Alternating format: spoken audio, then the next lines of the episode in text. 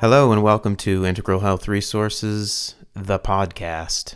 Um, I know that it's been a ridiculously uh, long period of time since I posted a podcast, but um, once again, I am finishing uh, graduate school here. This is my final semester, and this always happens once the semester gets rolling. I just uh, lose momentum and just really don't have time to do some of these fun things. But um, so since the last time I posted a podcast. Of course, I've been um, you know reading things and and thinking about various things. And one of the problems is, is when you wait this long to uh, to sort of post your your reactions, um, everything gets kind of jumbled. So I don't really know how coherent this particular podcast is going to be, um, or how coherent any of the other ones have been. But um, I will say um, aside from uh, basically enjoying my final semester here as a graduate student in mental health counseling, finishing up my internship hours, I do find time to continue to read articles and um, think about some of the things I'm interested in this general uh, arena of what I'm calling integral health. But there's been a, a focus on mental health issues, of course. That's my chosen profession here. And lately, some of you may have seen as I redesigned my website. I didn't redesign it, but I just sort of re.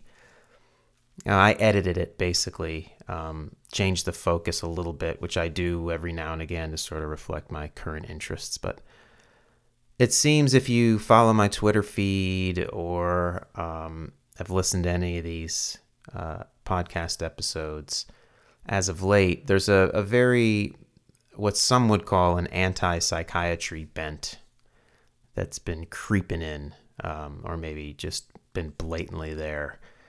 Um, I chafe a little bit at that label. I'm I'm not one. I'm not a fan of that term anti psychiatry for a lot of reasons. Um, first of all, I'm not anti psychiatry. I have worked in psychiatric facilities and worked with lots of people that have been diagnosed with psychiatric disorders. And I'm certainly not one who just reflexively rejects the entire field or thinks that medication is bad for everybody, that kind of thing. Um, and maybe that's a simplification of what you know the anti-psychiatry movement is about. But um, yeah, I don't identify as an as an anti-psychiatry person. Uh, in the same way that you know I'm not a, a, religious person and I don't identify with the term atheist. It's just something about identifying with a label that's against something else, or I don't know. It just doesn't really make sense to me. And you know, like I mentioned, my my previous uh, professional experience just tells me that it's it's too simplistic to you know be against um, say, uh, psychotropic medication across the board or against psychiatry across the board.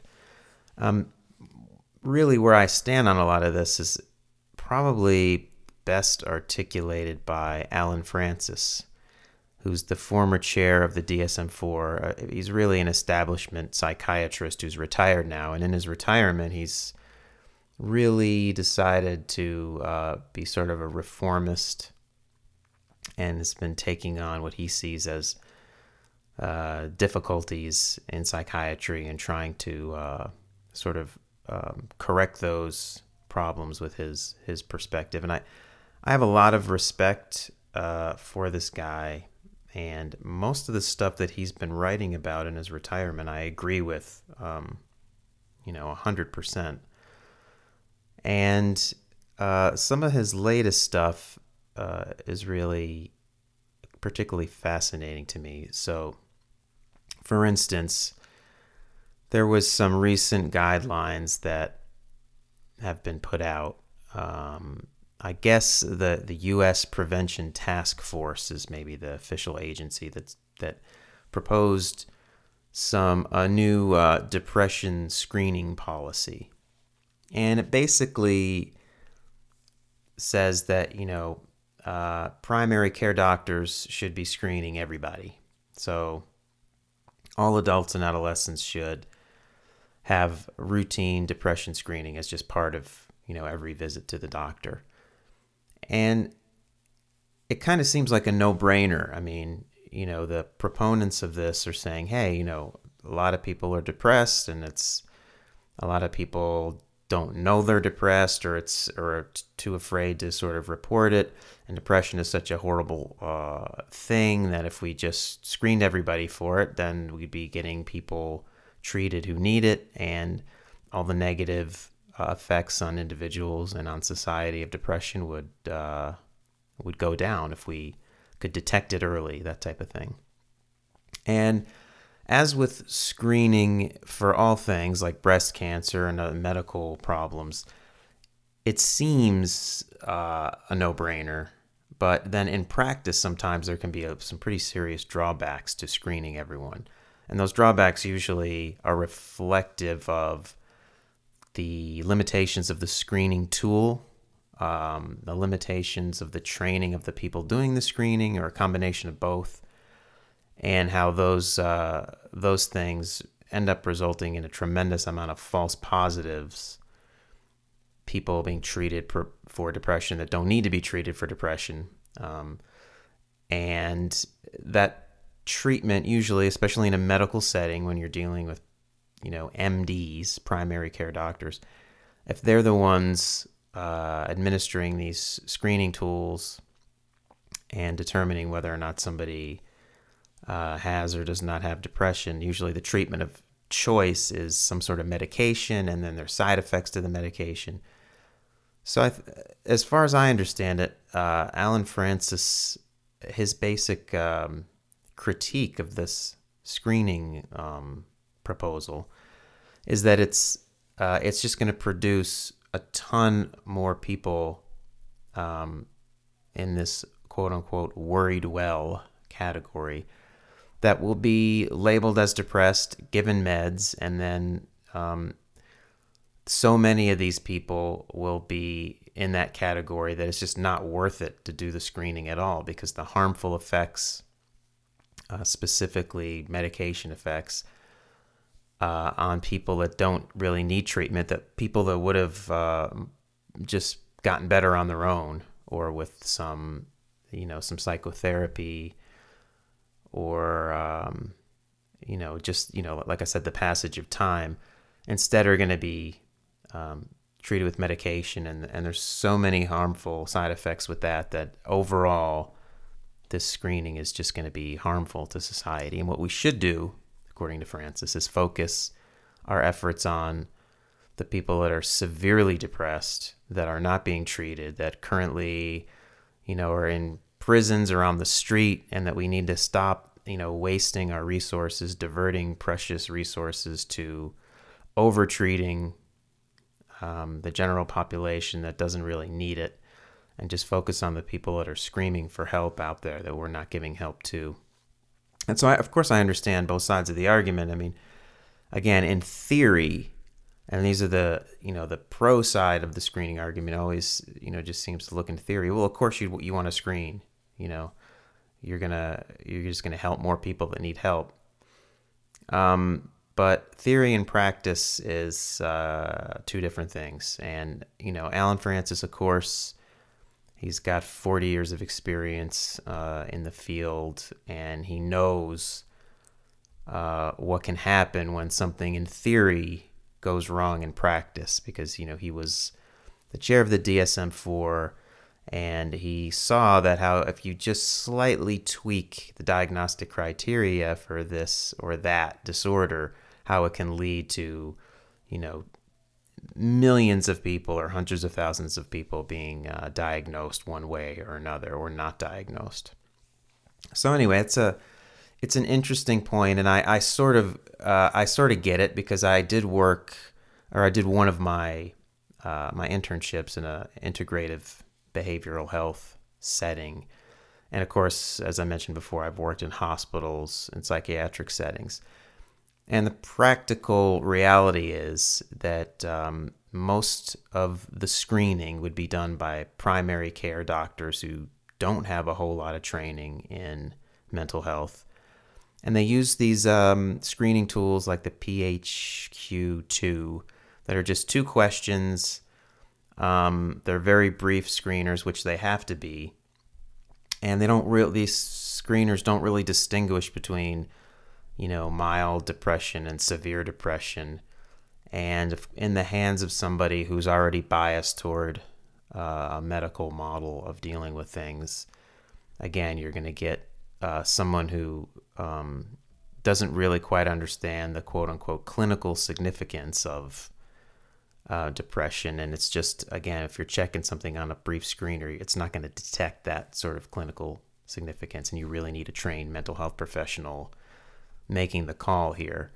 And of course, you know, in theory, that's what would happen. I mean, these primary care docs would would just do the screening with a brief PHQ2, and then they would kick it over to a mental health specialist who does a more in depth assessment. But um, again, that's in theory. In reality, that doesn't happen a lot. Uh, it's just the doctor, you know, does the screening and and he and he moves from that to a prescription uh, really quickly, and then you get um, these overprescribed, overtreated people, and you know, there's so much that goes into it. You know, the pharmaceutical industry is obviously exerting its influence, and the medical model in general, the the sense that uh, depression is a is a chemical imbalance or or you know um, brain disease, all that stuff is going to factor into how everything shakes out. So I'm not, you know, I don't really have the personal experience to really know exactly where I stand on this. Um,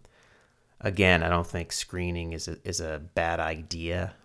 I just think that if you're doing it in the context of the, you know, uh, this this biomedical model, uh, and you're letting the people, um, uh, the primary care docs, sort of be the ones to do this, and you're not training them uh, enough, and you're giving them tools that can't really distinguish between the people that really need uh, treatment and might not need treatment.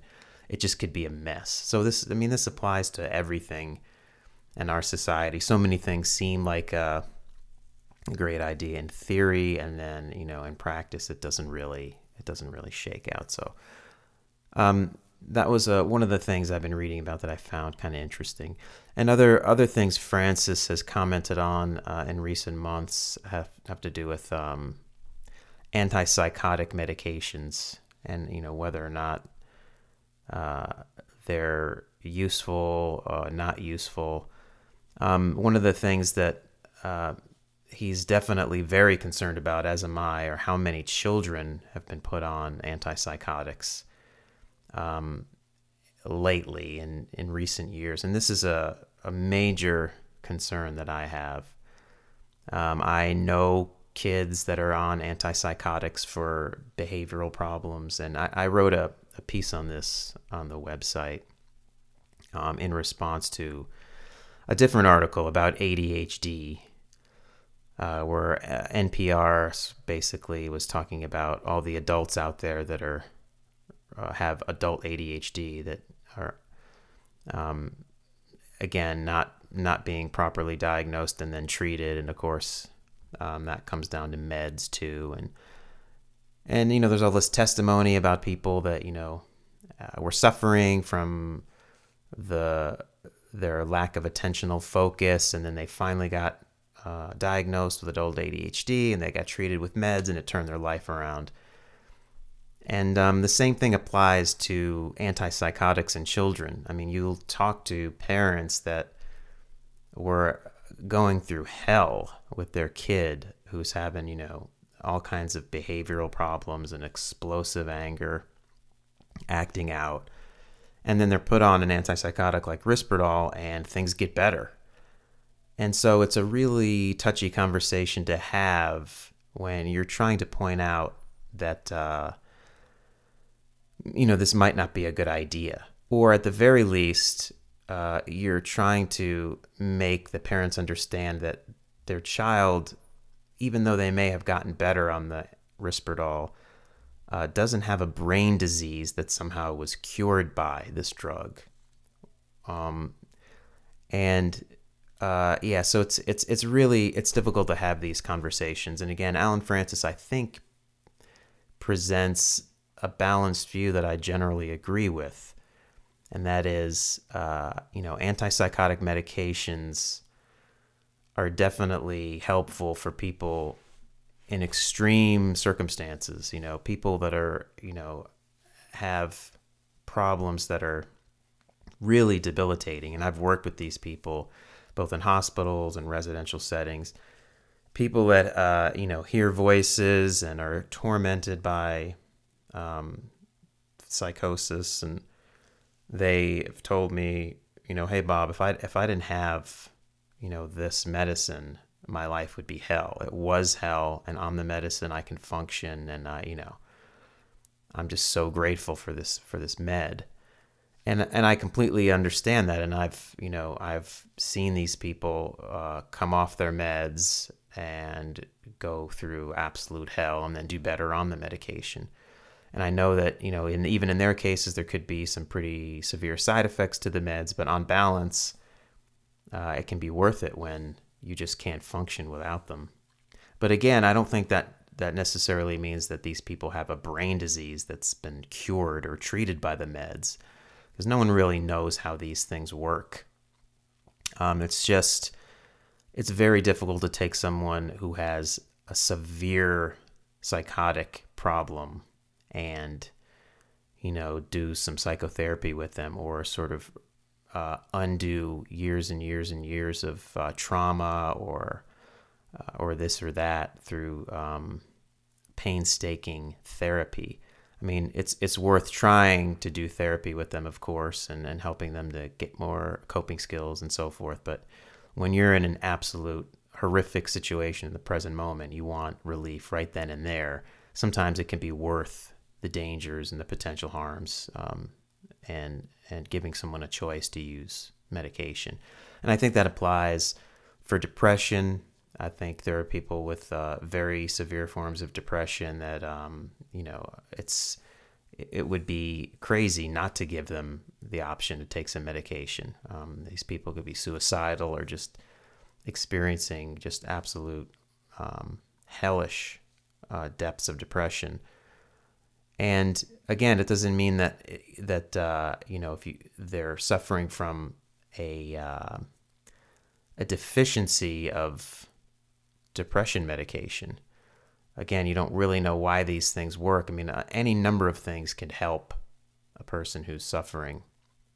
And it doesn't mean that, uh, you know, the person has a brain disorder because psychological problems are very complicated. But in any event, um, the idea that the people on the uh, severe end of the spectrum certainly need medication, um, but that fact alone doesn't justify uh, giving it to more and more and more people that are uh, sort of in the middle of the spectrum, the people that have levels of difficulties that can best be treated with either just time, watchful waiting, therapy, coping skills training.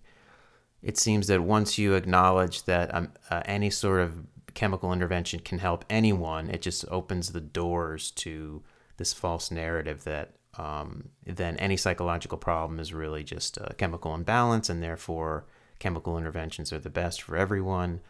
And and again, when you when you have people that embrace a strict medical model for mental illness, calling the shots, and having the power the way doctors do, insurance companies are involved in that too.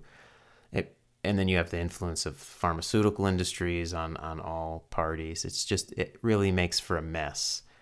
And so it's it's hard to have these conversations and I and I generally feel the same way. I feel that you know so many people now are being diagnosed with psychiatric disorders um, that really shouldn't be and are being treated with medications that really shouldn't be while perversely, the people that really need it, the people with the extreme problems, uh, are not getting the treatment they need because they're having such a difficult time. They might be on the street.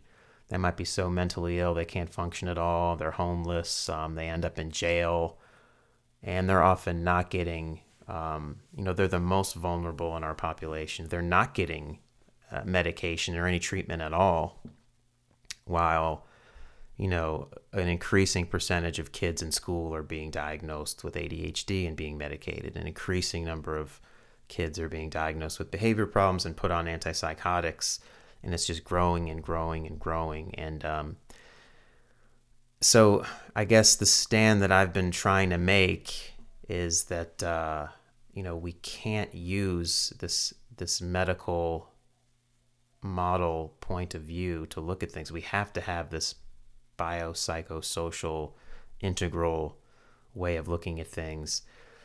We we can have medicine or drugs or um, whatever you want to call it as an available option, but it makes a big difference if you're viewing that as you know curing a brain disease versus you know hey it's just you know it's expedient it's something that uh, we're just going to use temporarily. We can't um, quite figure out what's going on here. We need some immediate help.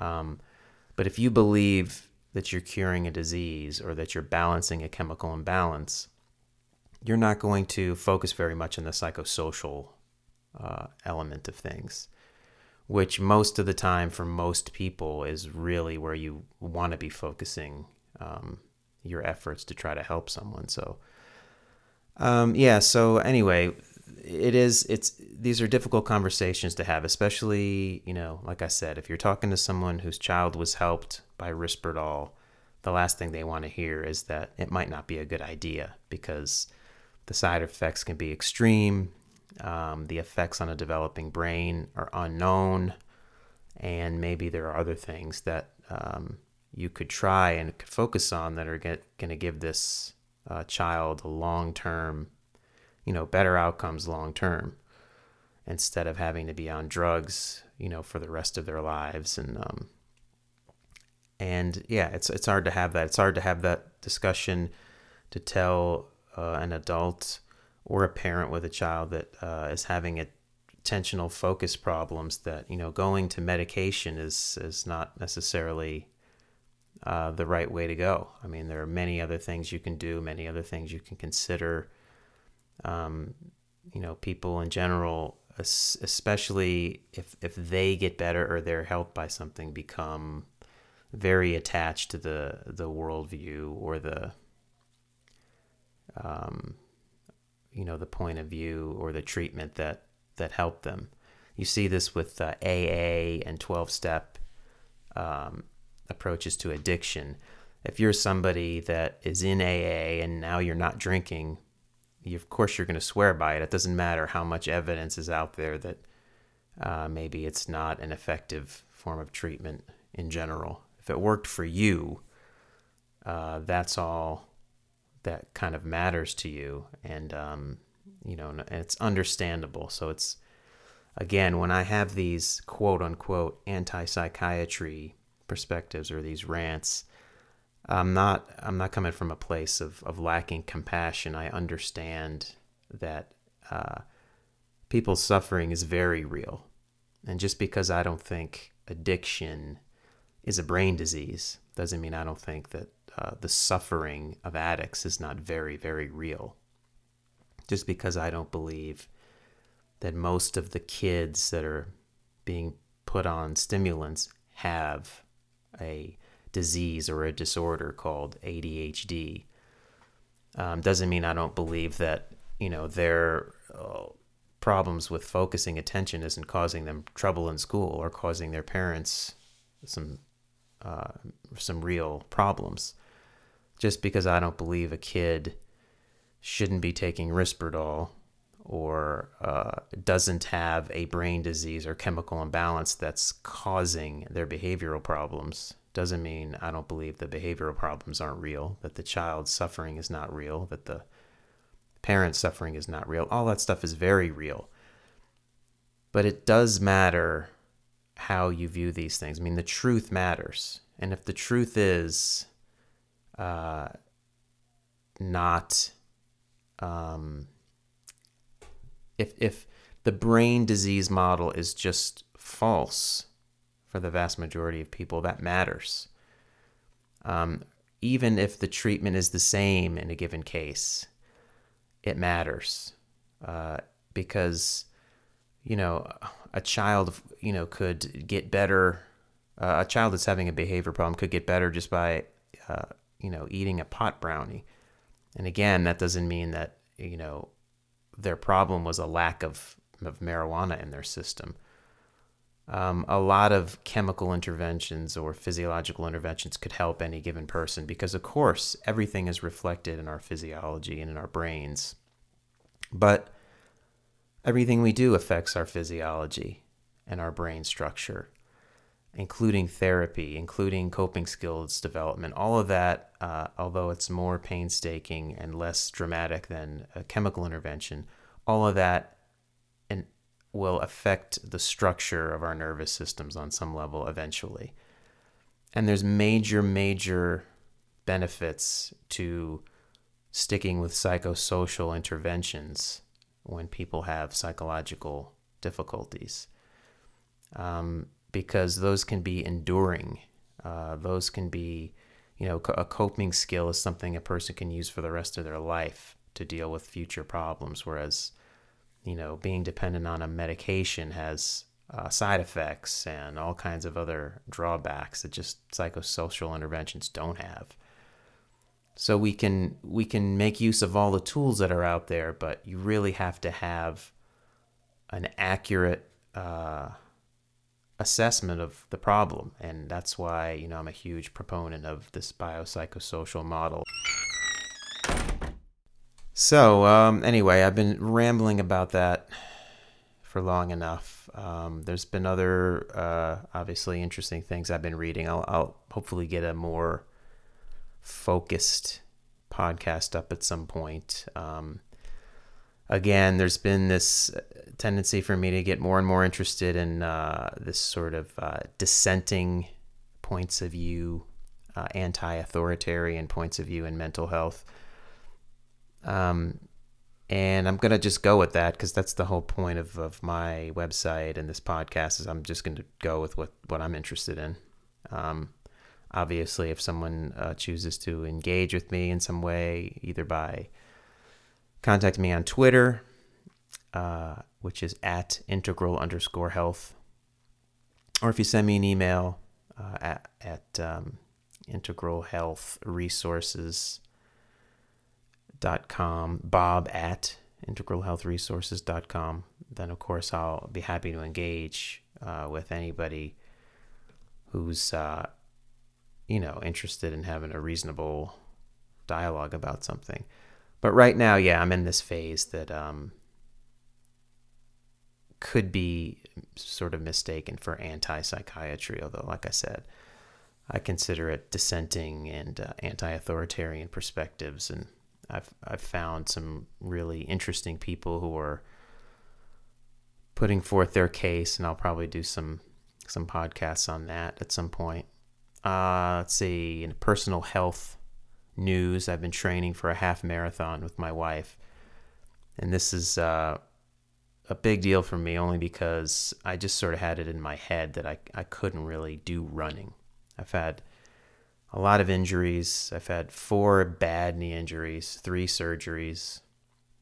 And as a result of that, just sort of had this attitude like, oh, you know, I, I just running is is just going to hurt me, or I can't do it. And then uh, I just caught myself um, in that mode, and then I just realized, well, how do I know that's true? I really never tried to do any major running, and so as an experiment, I just uh, had my wife uh, come up with a little training program, and we looked out at at this uh, half marathon date that was a about four months into the future, and I just started giving it a shot, and now here I am, about two thirds of the way through the training. I just went on a ten mile run last weekend, and there have been no difficulties whatsoever with my knees. Uh, you know, I felt uh, great basically the entire time. So it's just uh, I don't know, it goes to show that you know your your attitude is is obviously you know a pretty big deal, and of course I maybe I would have discovered that hey, maybe running is a bad thing. You know, if I've gotten along this far and my knees were killing me and were inflamed, I I would have discovered that. But I wasn't even willing to try the experiment um, because of my negative attitude. So I'm glad that I at least decided to give it a shot and and uh, and just sort of see what happens because you know I feel great. I don't know if I'm gonna you know get into running long term, but I'm looking forward to running this half marathon in March and let you know how that goes. But uh, otherwise, I guess yeah, that's it. I wanted to get an episode out. Sorry, it's been kind of scattered and all over the place, but uh, that's generally been my style so far. I mean, I one of these days I'll actually prepare uh, for a podcast, but right now this is it's just for fun. It's obviously a hobby. I don't want this to become another chore. So as long as I'm enjoying doing this, uh, I'm gonna do it. And that's it. I hope uh, everybody out there is feeling good, and I'll touch base with you soon, hopefully. Bye bye.